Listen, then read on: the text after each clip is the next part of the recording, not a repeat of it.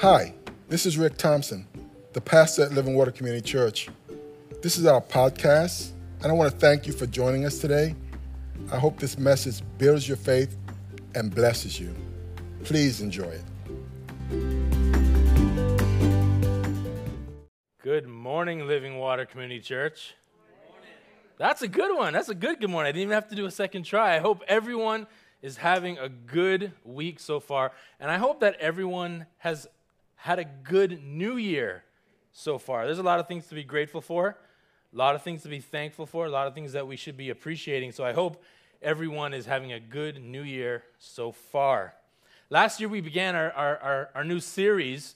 It was the new series for the new year, and it's called Reboot Your PC. That is your personal commitment. And today we're going to continue in this series with another term that I can, I can relate to. As I said last week, I'm an IT guy. I've been a computer guy for many, many a year. So uh, I can relate to this, and I'm sure that some of you can relate to this term as well. Today we're going to be talking about VPN, or Virtual Private Network. Let me see a quick show of hands if you guys have, know what a VPN is. Heard of that before? You've used a VPN before? I see hands going up. Awesome, awesome. They told me that you guys wouldn't know what a VPN is. Just joking. Nobody told me that. I just assumed that you may not know. So, for those of you who didn't put up your hand and have no idea what I'm talking about, what a VPN is, let me help you out a little bit.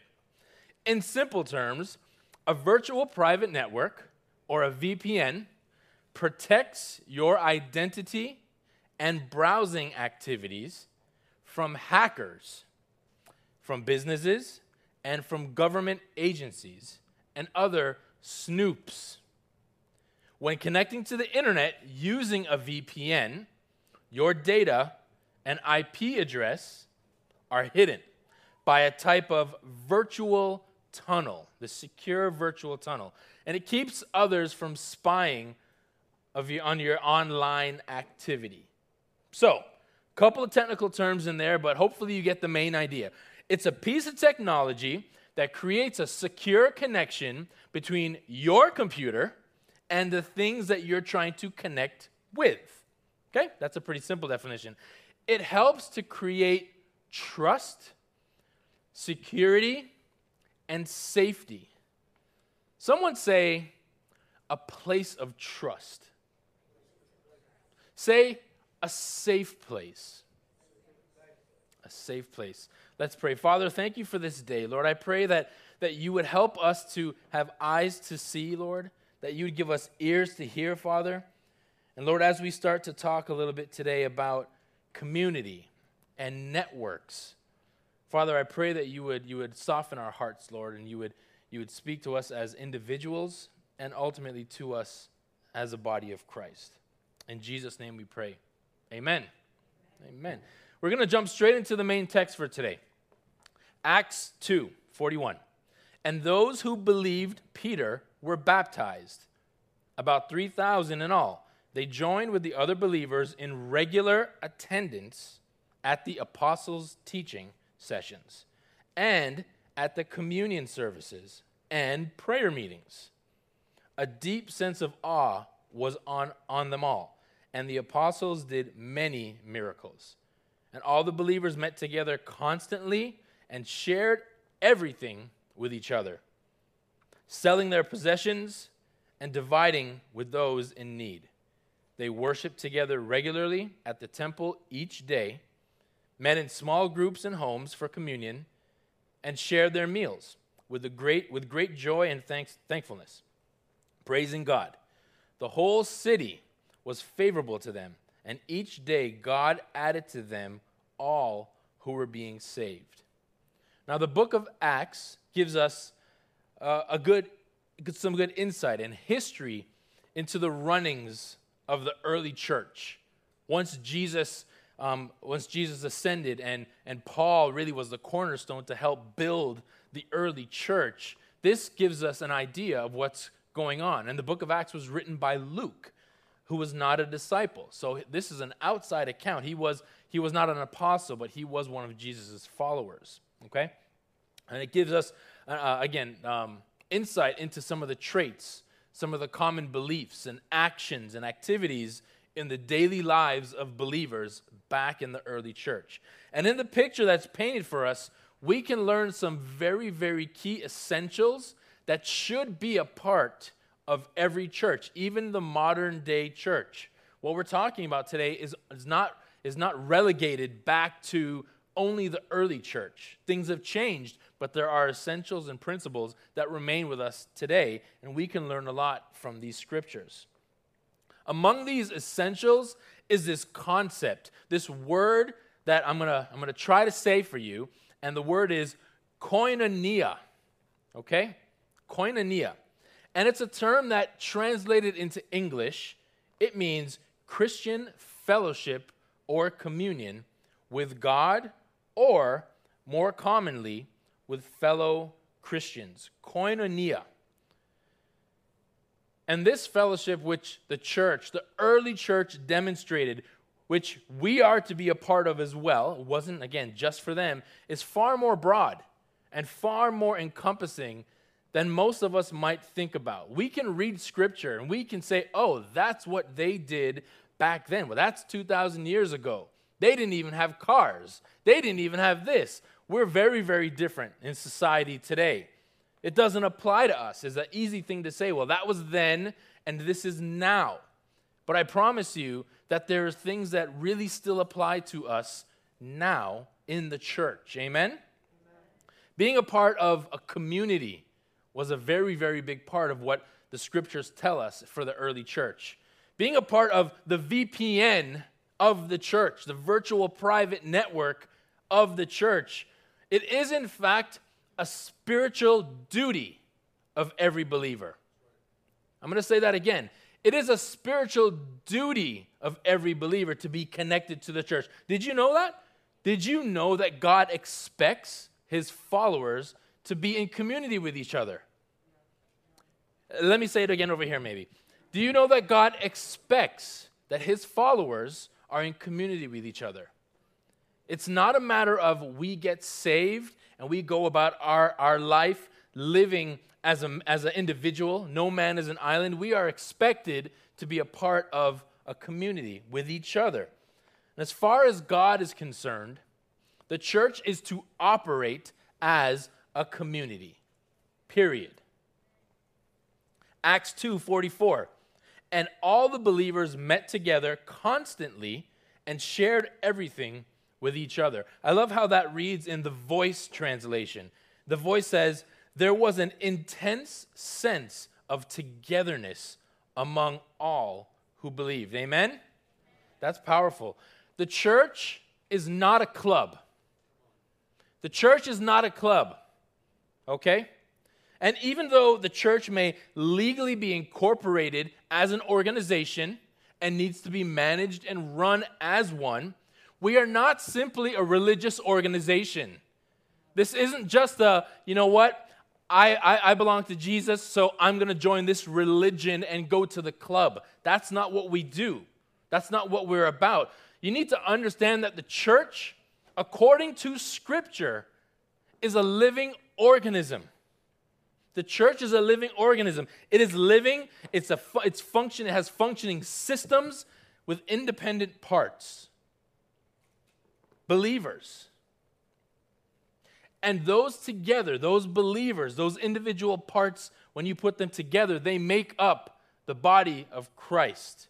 We are not an organization, we are a living organism. Romans 12. Just as there are many parts to our bodies, so it is with Christ's body. We are all parts of it. Say, all of us. All, of us. all parts of it. And it takes every one of us to make it complete. For we each have different work to do. So we belong to each other. So we belong to each other. And each needs all the others. Each needs all the others. So when you feel as if, you know what, I'm going to skip out, I'm not going to do my part, you're missed because the body is not complete. We all need each of us. Scripture tells us. 1 Corinthians Our bodies have many parts, but the many parts make up only one body when they are all put together.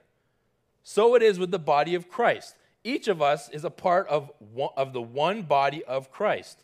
Some of us are Jews, some are Gentiles, some are slaves, and some are free. But the Holy Spirit has fitted us all together into one body. We have been baptized into Christ's body by the one Spirit. Say, one Spirit. And have all been given that same Holy Spirit. Thank you, Jesus. Yes, the body has many parts, not just one part. Verse 27. Here, it, here is what I'm trying to say. All of you together are the one body of Christ.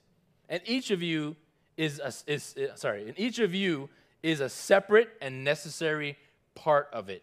We are one body, but we all have our roles to play. That's why it's, you, you hear a lot of people say, they talk about the church and this reference to the fact that they think or they say the church is a building. How many of you know the church is not a building? This building that we're in right now is a place where this congregation, this body of Christ, meet together, but the church is not the building. The church is the people. The church is the body of Christ together. Amen? I came across an all too fitting quote as I was preparing this message, and it read A church is not a meeting you attend, it's not a thing you do, it's who you are, it's your identity, it's your place of belonging. Oh, man. The church is not a meeting that you attend. The church is not a thing that you just do, it's who you are, it's your identity, it's a place of belonging. And the church said, Amen. Amen. So we understand the example and the expectation that we should all have community and we should all be in fellowship as a part of the church, as a part of the body of Christ. But I want to give you three specific elements today that help make up what this community needs to include, what this community looks like, kind of explaining the, the community, okay? So, number one, being part of a biblical community involves intentionality. Intentionality. I love the word intentional, I use it all the time. Think about it all the time. But what does it mean to be intentional? What does it mean to be intentional? Intentional means to do something on purpose, to do something not by accident, right? Intentional means to do something on purpose, not by accident. And I don't want you, I don't want you to miss the fact that us being intentional can be something good or can be something not so good. Either way, you can still be intentional in what you're doing. I promise you, no one has ever tried to rob a bank by accident. promise you, no one has ever tried to rob a bank by accident. And kids are really good at that, right? Kids are really good. I'm not robbing banks, but saying I have three young boys. And I hear things like, I didn't realize his face was under my foot. That wasn't a punch. I was hugging him with my fist. These are the kind of things that you experience. But how many of you know that these probably are not accidents, right? There's intention behind these kind of things. But when you're being intentional in your decisions, in the decisions you're making about what you're going to do and where you're going, you really can't just be going through the motions. Let me say that again. If you are actually being intentional about the decisions you make, what you're doing, and where you're going, you really are not in the category where you're just following the motions. Unless, of course, your intent is just to follow the motions, which probably should not be the case. When you operate intentionally, when that's your, your, your, your, your MO, you should be able to answer this question. You should be able to answer why are you doing what you're doing? Should be able to answer that question if you are operating intentionally. Why are you doing what you're doing? Why did you make that choice? if you can if, if someone asks you that question about something you've done, a decision you've made, and your answer is I don't know, then you weren't operating with intention. You're going through the motions. You're not being active in your decision making. For so many people, going to church is really a matter of convenience as opposed to a matter of commitment. Pastor Rick would have said it got real quiet in here. But the reality is, you're here, so good for you. For many people, it's a matter of convenience, not a matter of, of commitment. It's too cold outside. It's too hot outside. I heard it might rain today. You know, I stayed up really late last night studying. Um, I'm really, really tired, so I can't make it. Oh, and besides, Pastor Rick isn't even preaching today. Let's skip out on church. What are our intentions? What are your intentions? What is, what is your focus? Are we giving convenience an improper level of value compared to our commitment? Are we weighing convenience with our commitment and giving the wrong amount of value to the convenience side as opposed to our commitment side? Did you know that President Theodore uh, Roosevelt made a commitment to attend church on Sundays, and, and he continued to do this all of his years through Washington, even when he was President of the United States? He went to church every Sunday. And the pastor of the church that he went to always received a letter or a phone call from the president when he expected to be out of town, explaining his absence. Now, I'm not saying that you guys need to phone the church or send letters when you're not going to be here. It's not what I'm saying. Don't hear me wrong. What I am saying is that example of commitment is very powerful. And Theodore uh, Roosevelt's commitment was important to him. It wasn't a matter of convenience, it was, it was, a, it was a matter of his commitment and his intention. I want to up the ante a little bit for, for anyone who calls himself a believer. And I want to say this. As a believer, being intentional also needs to mean having correct priorities. It's one thing to just say that I'm intentional in what I do. But if I'm a believer and I say that I'm following Christ and I want to be intentional, my priorities need to also align with my intention as a believer. Amen? We can't just be doing whatever we want and being intentional about it. Our priorities need to line up with what, with what the Word of God is saying and the direction that we're following as believers. We need to have correct priorities. And the first example that comes to mind, and the, it, it's, it's a when and if type scenario. When and if of the coming back to church in the building for regular services on a whole. Now, the thing is, there's a free pass right now. And I'm not, I'm not trying to make light of what's going on around the world, but there's a free pass right now due to COVID 19. There is a lot of risk. And obviously, if someone is sick or if they're in a specific high risk category, not referring to those people because obviously you have a, a, a legitimate, proper reason. But I'm thinking, and I'm, i say it's a, it's a, it's a, it's a, a when and if what happens when this is lifted? Let's see what things look like in the church. I'm not only talking about living water, I'm talking about churches all around this nation.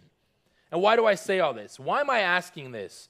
Well, because a pre COVID survey that was taken showed that many people feel it is quite acceptable to simply watch church service on television pre COVID survey, it's acceptable to watch church service on television and never commit themselves to regular assembly in the body of Christ.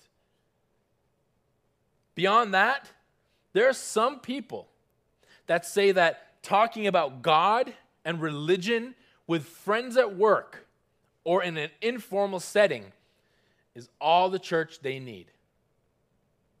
That's scary. That's scary. The early church was focused on growth. The early church was focused on nurture of the believers.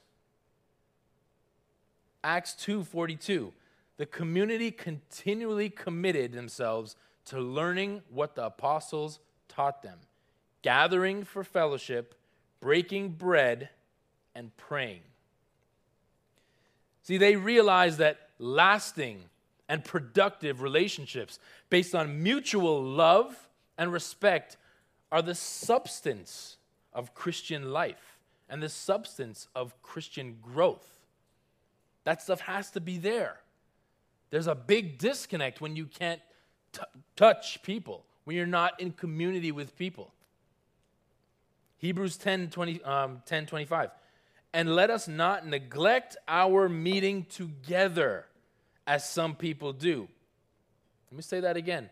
Let us not neglect our meeting together as some people do, but encourage one another, especially now that the day of his return, talking about Jesus, is drawing near. Let's not stay away from each other. Let's be safe. Let's use good judgment. Let's not be idiots and walk out into certain danger. But notwithstanding any of that, let's not stay disconnected from each other. Let's stay connected. Let's help build each other up. Let's support each other. We need each other, as the Bible has told us. We should be intentional about our involvement and our commitment to our church fellowship. Amen? Number two, being part of a biblical community involves unity. Unity. Acts 2:44. And all the believers met together in one place and shared everything they had.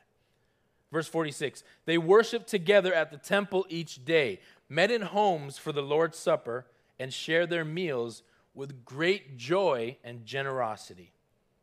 Acts 4:32 All the believers were united in heart and mind. Let me say that again. All the believers were united in heart and in mind.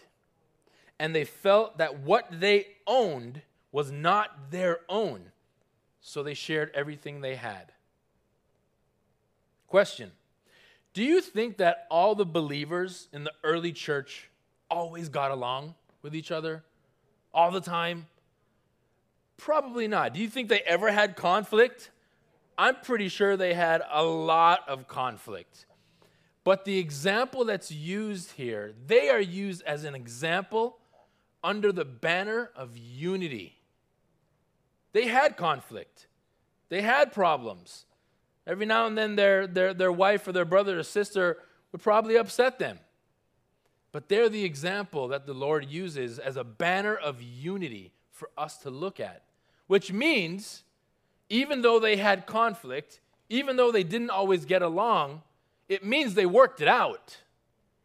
It means that they were able to get past themselves and work it out for the greater good. Amen?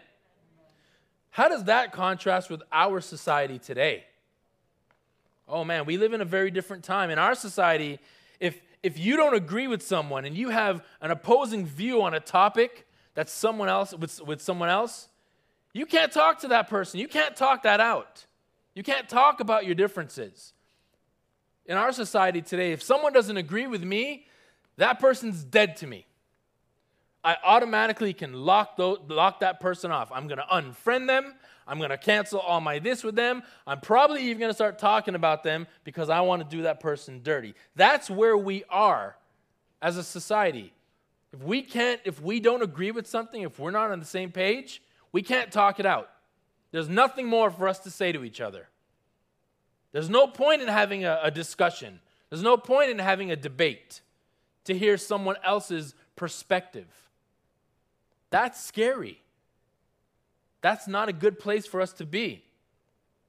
That's very, very true in our current political climate. But it doesn't end there. kids think they know better than everyone else.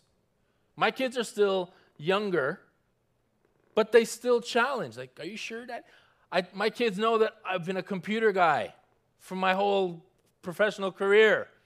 And when I'm telling them how to use the software, how to click on this, they're asking me if I'm sure. I'm like, what do you mean am I sure? Then don't ask me for help if you don't want my help. But kids know, kids know everything. You can't tell them anything. And kids don't take correction. It was different when I was growing up. Because taking correction wasn't a choice. It wasn't a choice when I was growing up, but guess what? It was for my benefit. And it was for my good. And I'm able to look back and appreciate that. Nowadays, unity, even among Christians, is a very interesting and complicated word. So, we need to really reference the Bible and look at the examples in the Bible of what unity looks like.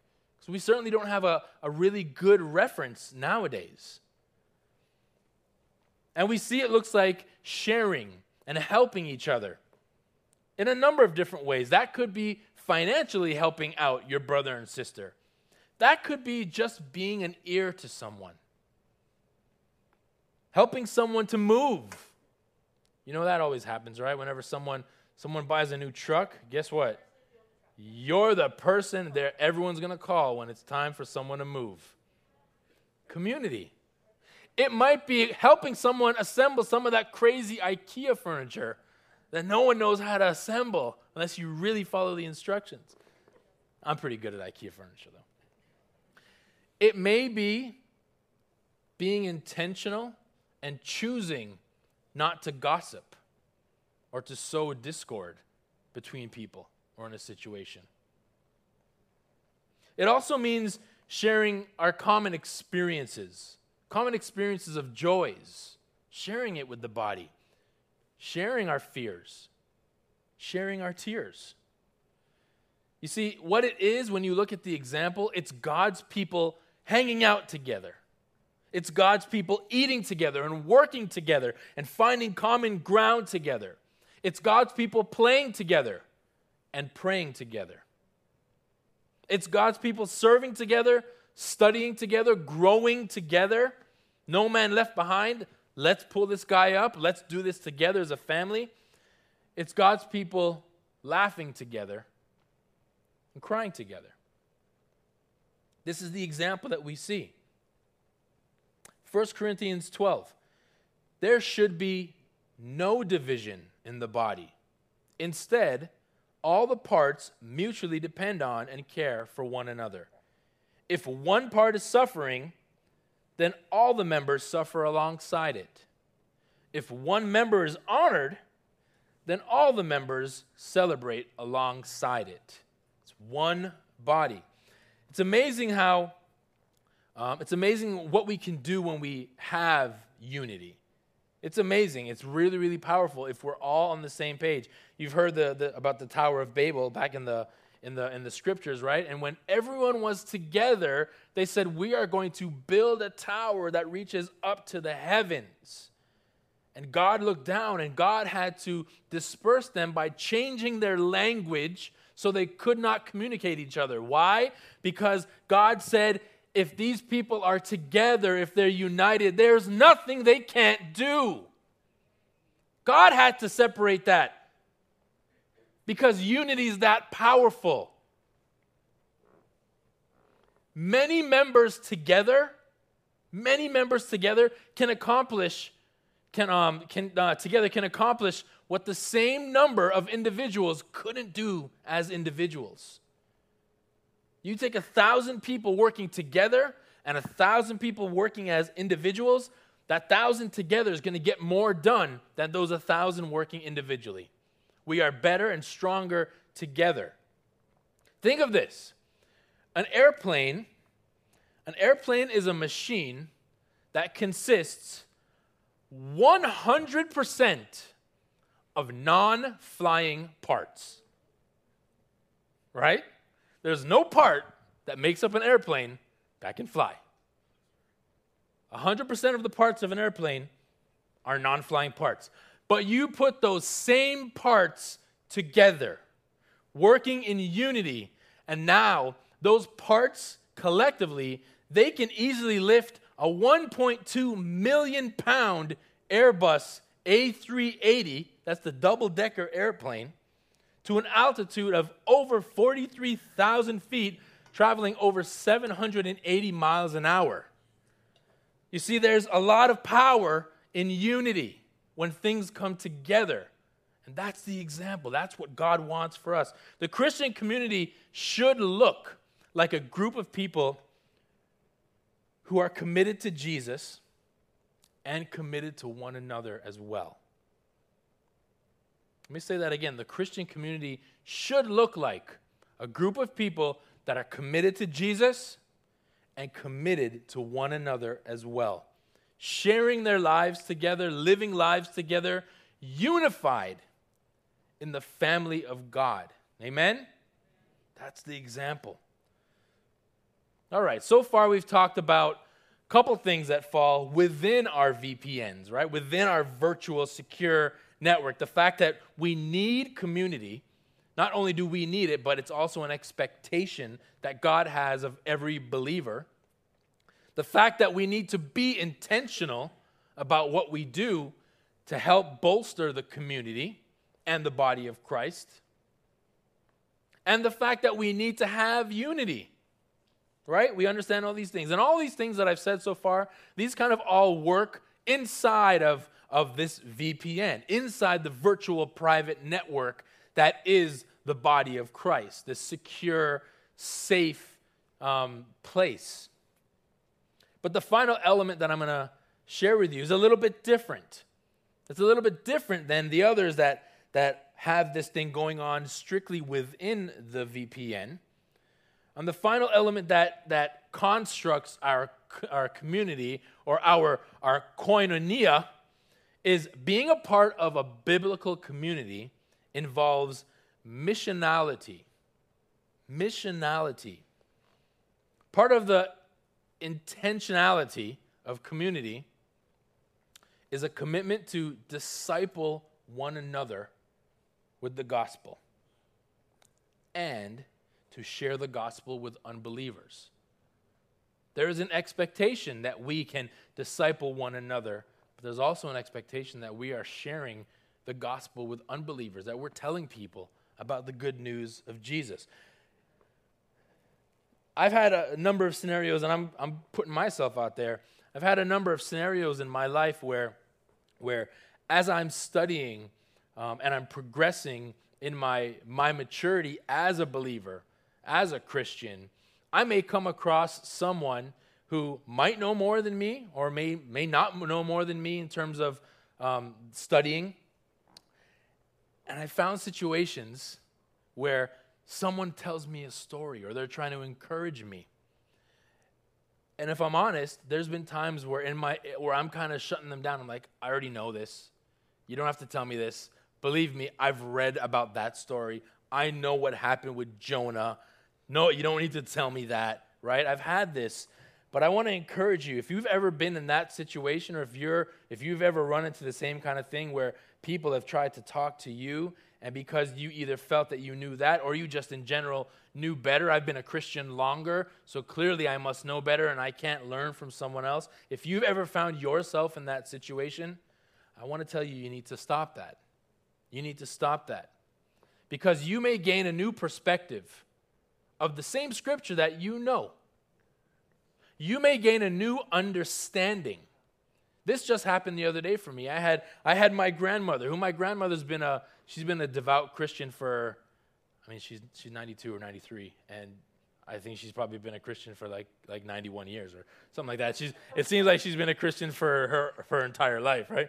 Um, and she was sharing a, a, a, piece of paper with me that had essentially some, some, some of the stories of, of Jesus. And when she gave it to me, I'm kind of like, I know about Jesus. Like, I don't need to. But thank you, Grandma. And she said, No, no, no, I want you to read it. I'm like, Okay. So I'm sitting at the table and I start reading it. And I'm like, Wow, this wasn't just regurgitated from the Bible.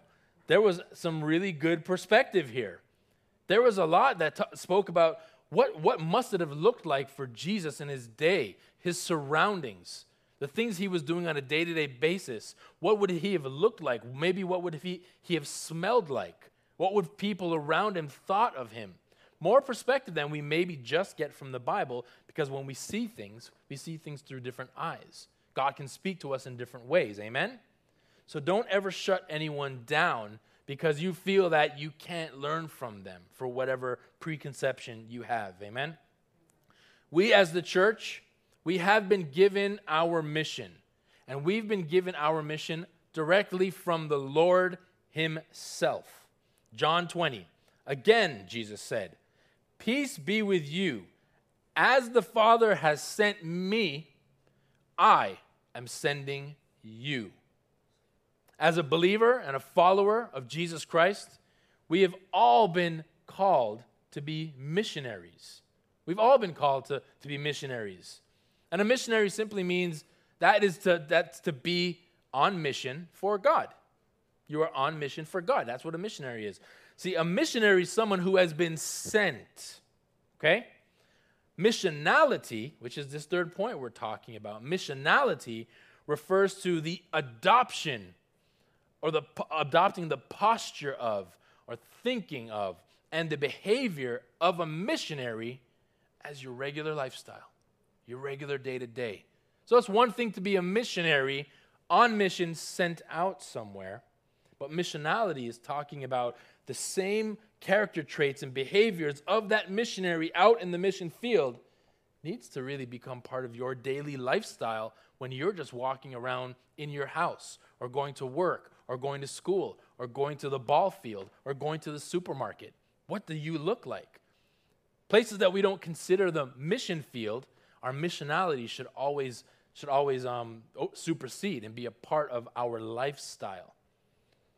The early church was praising God and enjoying the favor of all the people. And the Lord added to their number daily those who were being saved. What the early church was doing was fulfilling their mission, their mission known as the Great Commission. They were fulfilling their mission. Matthew 28 Jesus came and told his disciples, I have been given all authority in heaven and on earth. Therefore, go and make disciples of all the nations, baptizing them in the name of the Father and the Son and the Holy Spirit. Teach these new disciples to obey most of the commands. Just want to make sure there isn't a typo up there and I'm reading it wrong. Teach these new disciples to obey all the commands I have given you. And be sure of this I am with you always, even to the end of the age.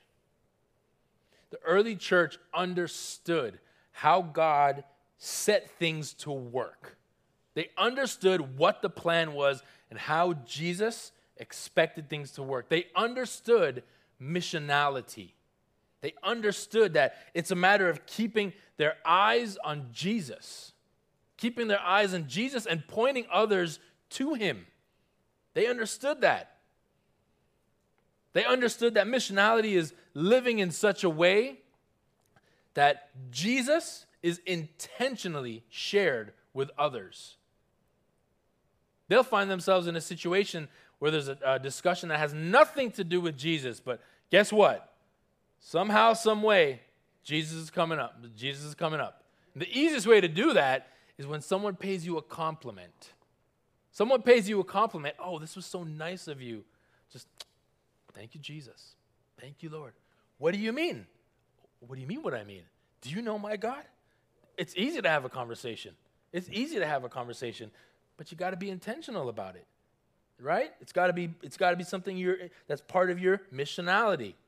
Missionality is is the mentality or habit, the culture in which you go about your life with people on a daily basis and you look for those opportunities, like I just said, to talk about Jesus, to encourage other people, to be an ear for other people, as I said, to challenge other people, to pray with people, and to praise, all in Jesus' name.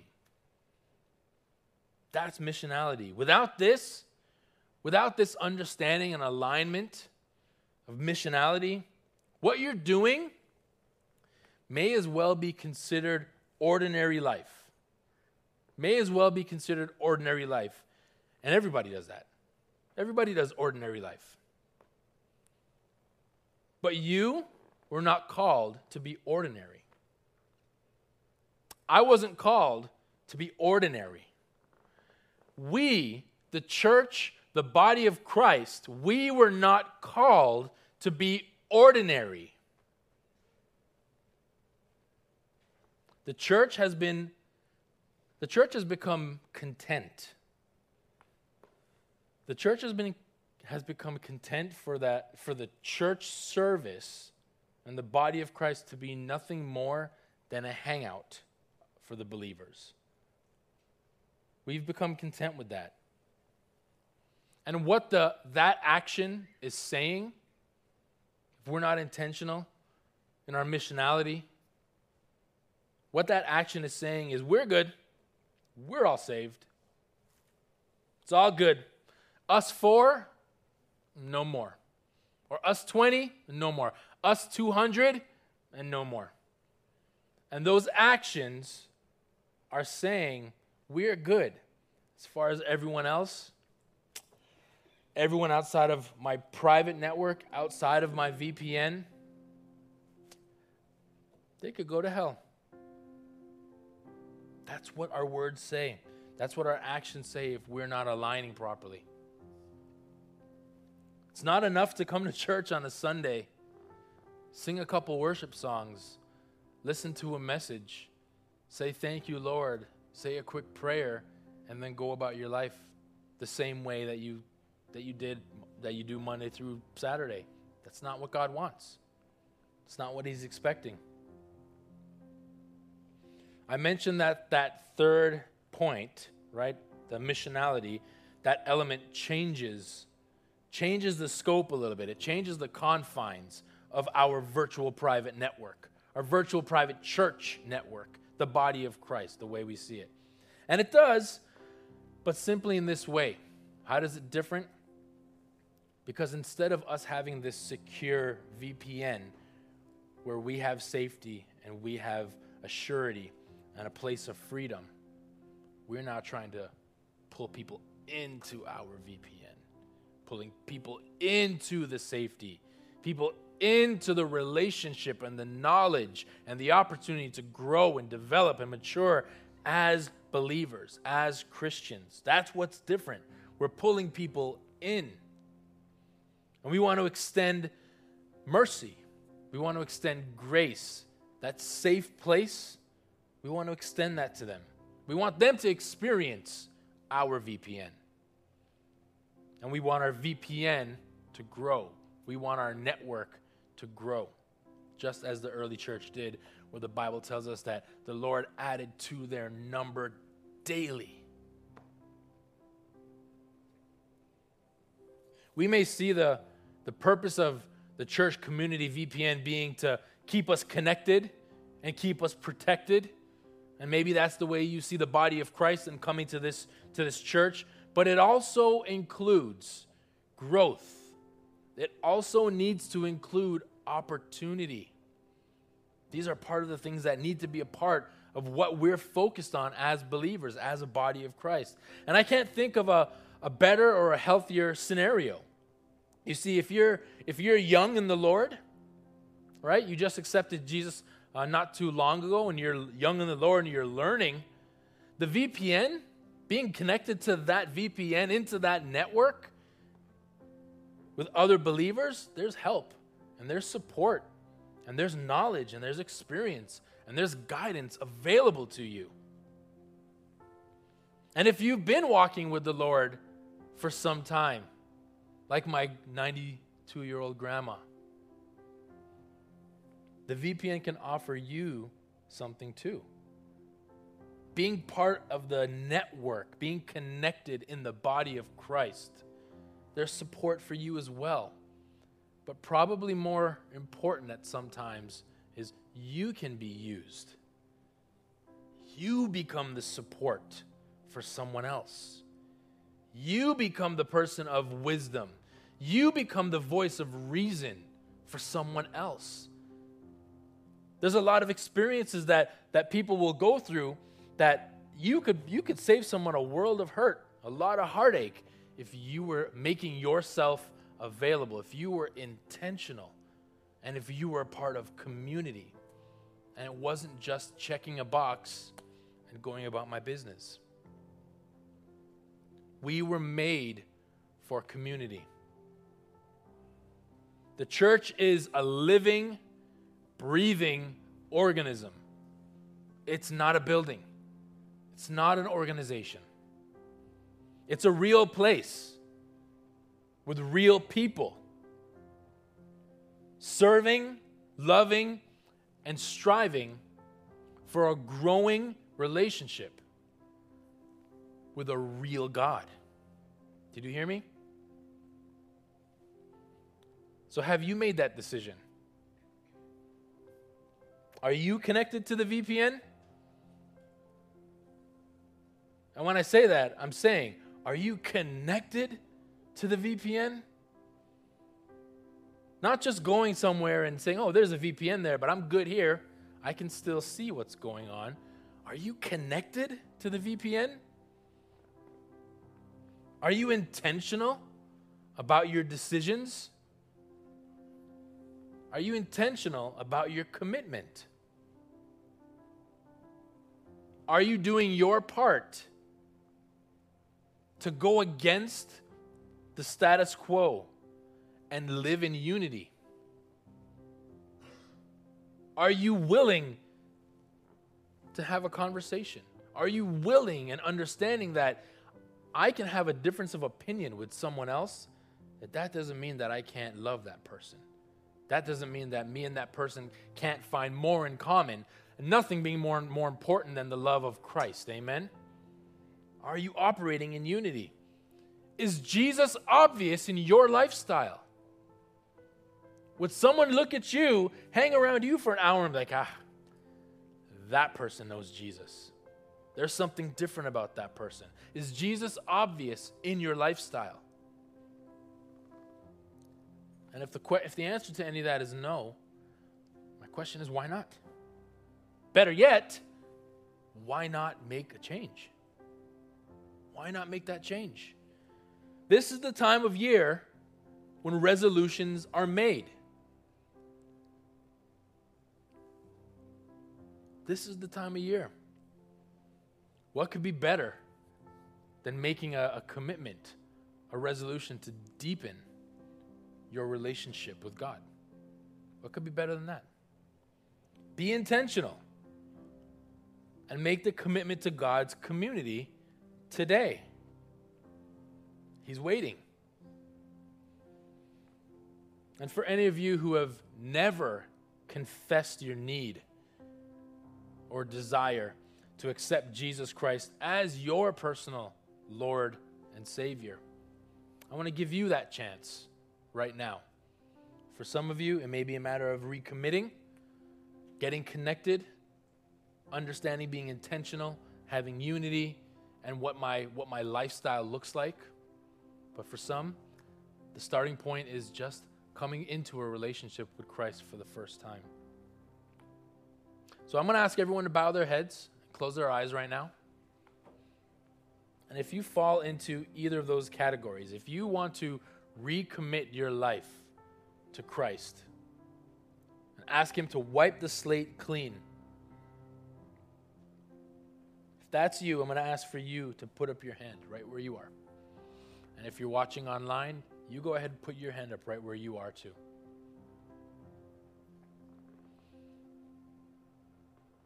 And the second group that I want to speak to is are those who again for the first time you've never You've never professed your need and your desire to accept Jesus as your personal Lord and Savior, and you want to do that today. If that's you, both in this room or online, I'm going to ask you put up your hand. Let God see it. Don't be ashamed. In the quietness of your heart, just say something like this if you're in either of those categories. Father, thank you. Lord, thank you for your commitment to us, to me. And Lord, I pray that you would give me a transformed mind. Come into my heart, Lord. Thank you for the freedom that you offer. Thank you for, for dying for me to give me an opportunity to spend eternity with you.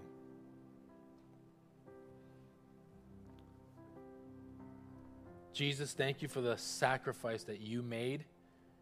And I thank you that you are real, that I can have a relationship with you. Lord, I ask that as this year kicks off, you would help me to reestablish myself in community. Father, you'd help me to be intentional in what I do. That you'd help me to always focus on unity in the body of Christ above everything else.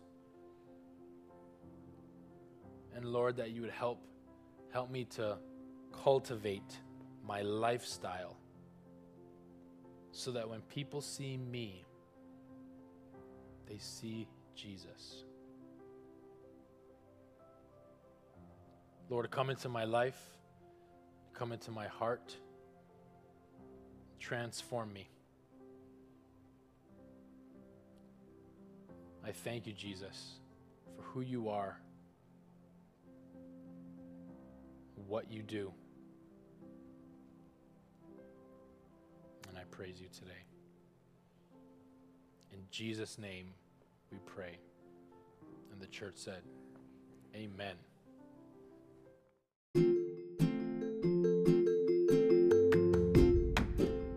Thank you so very much for listening to this message. We hope you were truly blessed. If you were, please subscribe to our podcast if you haven't already and share it with a friend. Doing so will cause the seeds of God's word and the message of his love to spread like wildfire. So thanks again for partnering with us in this important way. Stay thirsty for Christ, my friends, until the whole world hears. God bless.